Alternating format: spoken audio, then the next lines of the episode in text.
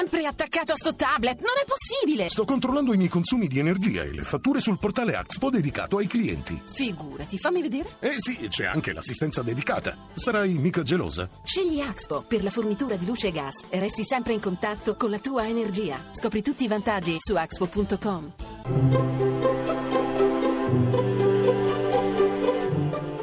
Il pensiero del giorno.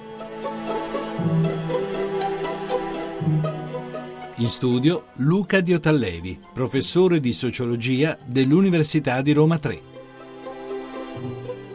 L'annuncio dato dal Papa di un anno santo straordinario è stato accolto generalmente in modo molto favorevole. A questo ha contribuito senz'altro il richiamo insistente di Francesco alla misericordia di per sé fatto centrale di ogni anno giubilare, questa volta però sottolineato in modo particolare. Ma che cosa è la misericordia di Dio? La misericordia del Dio di Gesù è un dono offerto sempre di nuovo, altrimenti detto, la misericordia è perdono. Ancor più del dono, il perdono non ha prezzo. La stessa conversione morale ne è solo una eventuale conseguenza, non una premessa. Dio perdona senza condizioni.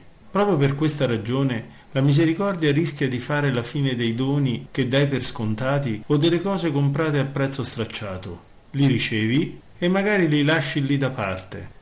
Intanto lo prendo, poi quando serve, e se mai mi dovesse servire, lo uso. Così, non di rado, capita che il dono dato per scontato o la cosa che costa poco vada a male o finisca per essere dimenticata. Alla fine la buttiamo via senza averla mai assaggiata. Sapere di avere il perdono di Dio, di avere la sua gratuita misericordia è una buona notizia, ma proprio per questa ragione rischiamo di trascurarla, di non assaggiarla.